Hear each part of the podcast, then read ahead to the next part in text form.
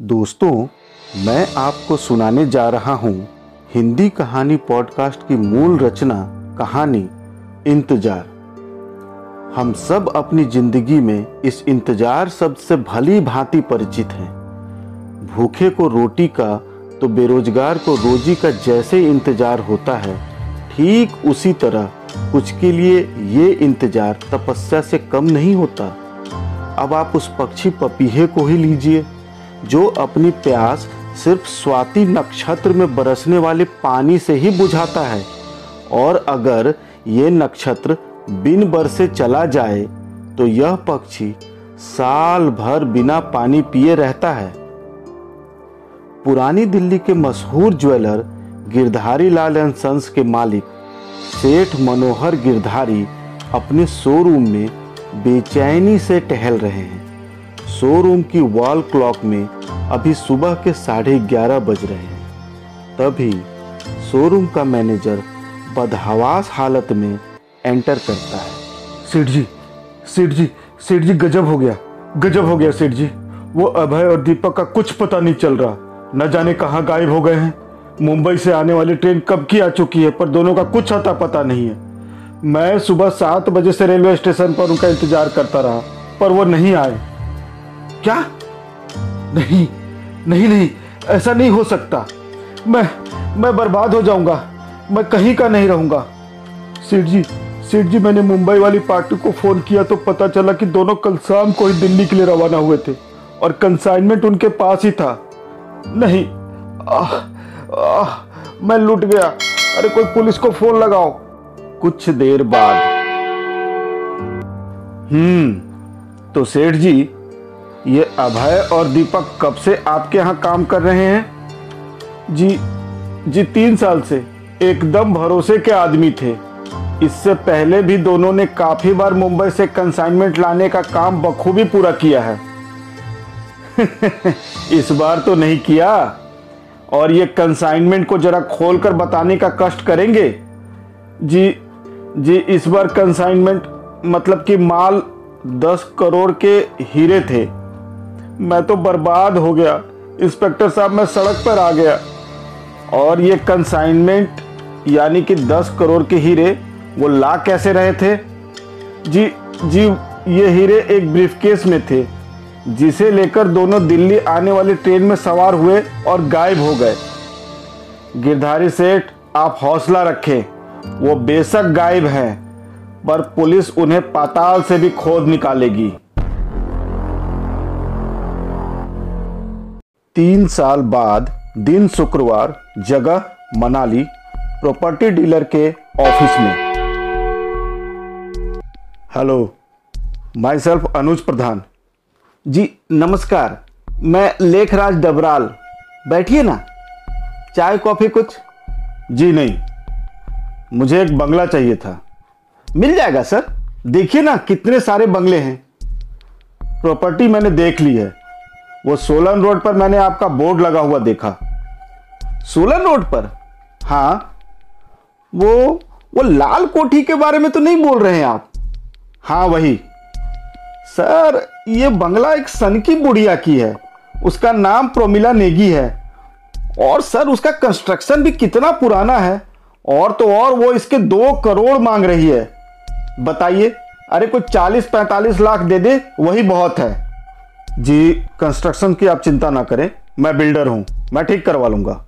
लेकिन प्रधान साहब, दो करोड़। मैं बात करता हूँ ना मिसेज नेगी से। लेकिन प्रधान साहब, कोई फ़ायदा नहीं होगा। मैं जानता हूँ ना उस बुढ़िया को। बहुत ही अक्खड़ और जिद्दी है। अरे डबराल साहब, मैं बात करता हूँ। आप बस मीटिंग करवाइए ना मिसेज नेगी के साथ। ठीक है एज यू विश अगले दिन दोपहर के डेढ़ बजे। बिल्डर अनुज प्रधान अपनी गाड़ी ड्राइव करके प्रोमिला नेगी के बंगले पर पहुँचते हैं। बंगले के मेन गेट पर नेगी विला का मटमैला सा बोर्ड लगा है। बंगलों के कंपाउंड में बेतरतीब झाड़ियाँ उगी हुई हैं। लगता है जैसे सालों से इस कंपाउंड की सफ़ाई नहीं हुई है। एक तरह से कहें तो यह बंगलो कम और भूतिया जगह ज़्यादा लग रही है। बाहर के गेट पर ही बंगलो फॉर सेल का बोर्ड भी लगा है। दरवाज़ा एक साठ पैंसठ साल की अधेड़ महिला खोलती है। आइए, अनुज प्रधान? जी। हम्म फ़ोन किया था डबराल ने। घर के अंदर पहुँचने के बाद अनुज प्रधान एक चेयर पर बैठने ही वाले होते हैं कि, बैठो मत, घर देखने आए हो ना? तो घर देखो। हैरान अनुज कुछ नहीं कह पाता और घर देखने लग जाता है। घर में रखी हर चीज़ अपने पुराने होने का एहसास करा रही है। घर में घूमते हुए अनुज की नज़र एक बंद कमरे पर जाती है। वो ठिठक कर रुकता है। वो मेरे बेटे का रूम है। बंद रहता है। अनुज रुमाल से अपना पसीना पोसते हुए कहता है, आज गर्मी कुछ ज़्यादा है। जूस फ्रिज में रखा है। ठंडा होने में वक्त लगेगा। जी, थैंक यू। लेकिन अगर मोल भाव किया तो पानी भी नहीं मिलेगा। हाँ दरअसल डबराल से मेरी बात हुई थी। डबराल बेवकूफ़ है। हीरा जोहरी को दिखाया जाता है, किसी राह चलते को नहीं। बात तो सही है।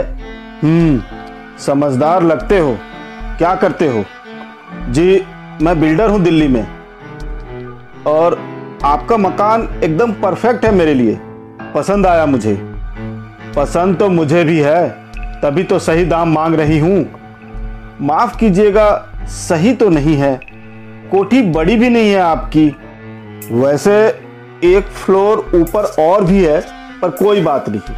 इसी दरवाजे से आए थे ना, जा सकते हो। अरे अरे, आप तो बुरा मान गई। पुस्तैनी कोठी है ये।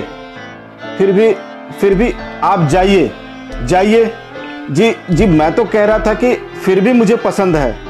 शांति है, यहाँ सुकून है। मैं लेना चाहता हूँ ये घर। हवा में तो बात नहीं कर रहे हो। जी जी नहीं, बिल्कुल नहीं। देखिए, अगर मेरी भी ऐसी खानदानी कोठी होती तो मैं भी तभी बेचता, जब कोई मुझे मुँह मांगी कीमत देता। हम्म काफ़ी समझदार हो। जी जी, मैं ये घर खरीदना चाहता हूँ। इसकी डील जल्द से जल्द करना चाहता हूँ, ताकि बारिश से पहले मेरे आदमी यहाँ मरम्मत कर सके। तो ठीक है पेपर्स बनवा लो, पैसे दे दो, और कोठी तुम्हारी। जी जी बिल्कुल। अनुज के चेहरे पर खुशी झलकने लगी। जी जी, आपने कहा था कि ऊपर एक और फ्लोर है। क्या मैं देख सकता हूँ? अगर कुछ काम करवाना पड़ा तो वो भी हाँ क्यों नहीं? अब तो सारी बातें क्लियर हो चुकी हैं। तुम ऊपर का फ्लोर देखो, तब तक मैं जूस लेकर आती हूँ। Thank you ji thank you very much Anuj, ऊपर का फ्लोर देखने में व्यस्त है, तभी मिसेज नेगी जूस लेकर आती हैं। थैंक यू आप भी लीजिए ना। टोमिला नेगी और अनुज दोनों चुपचाप जूस पी रहे हैं कि तभी अनुज सामने की दीवार पर लगी एक तस्वीर को देखते हुए कमरे में फैली चुप्पी को तोड़ता है। ये ये आप, ये आपका बेटा है? हाँ मैंने तो ये घर देखते ही तय कर लिया था कि ये घर मुझे ही लेना है। लेकिन लेकिन आपकी तो यादें जुड़ी होंगी। आसान नहीं होगा आपके लिए। आसान तो कुछ भी नहीं होता। अभय अभय आठ साल का था जब उसके पिता चल बसे। बहुत मुश्किलों से मैंने अभय को बड़ा किया। फिर पढ़ाई खत्म करके वो दिल्ली चला गया। दिल्ली जाते ही उसने तुरंत पैसा भेजना शुरू कर दिया। लेकिन लेकिन आता कभी नहीं था। फिर तीन साल बाद वो आया।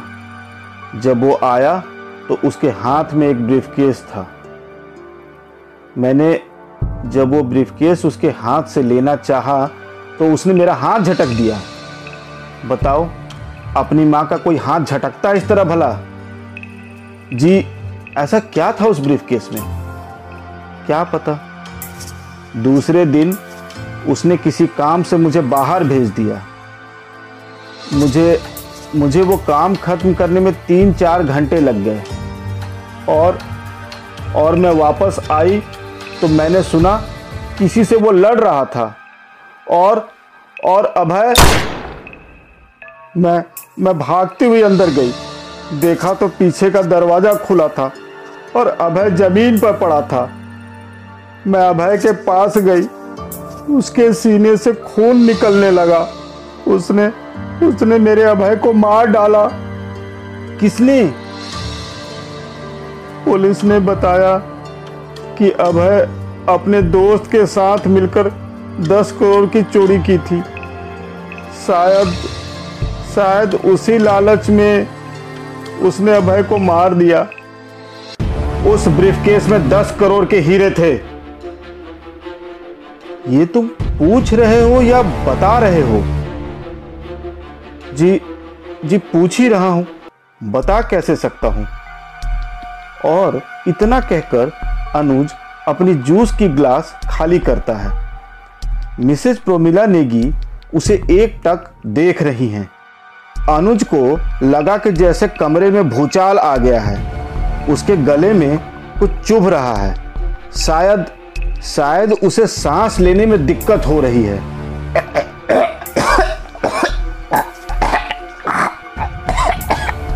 अनुज के हाथ से ग्लास छूटकर फर्श पर गिर जाता है। वह अपने दोनों हाथ से अपना गला पकड़ लेता है। वो बेचैन है। अनुज के मुँह से खून निकलता है। वो फर्श पर गिरकर ढेर हो जाता है। उसकी साँसें थम गई हैं। जिस कोठी की कोई चालीस लाख भी नहीं दे रहा था उसकी कोई दो करोड़ कैसे दे सकता है? मुझे पता था।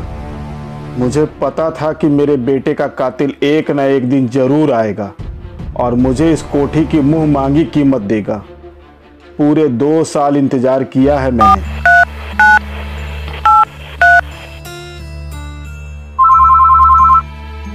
हेलो इंस्पेक्टर साहब? मैं नेगी विला से प्रोमिला नेगी बोल रही हूँ।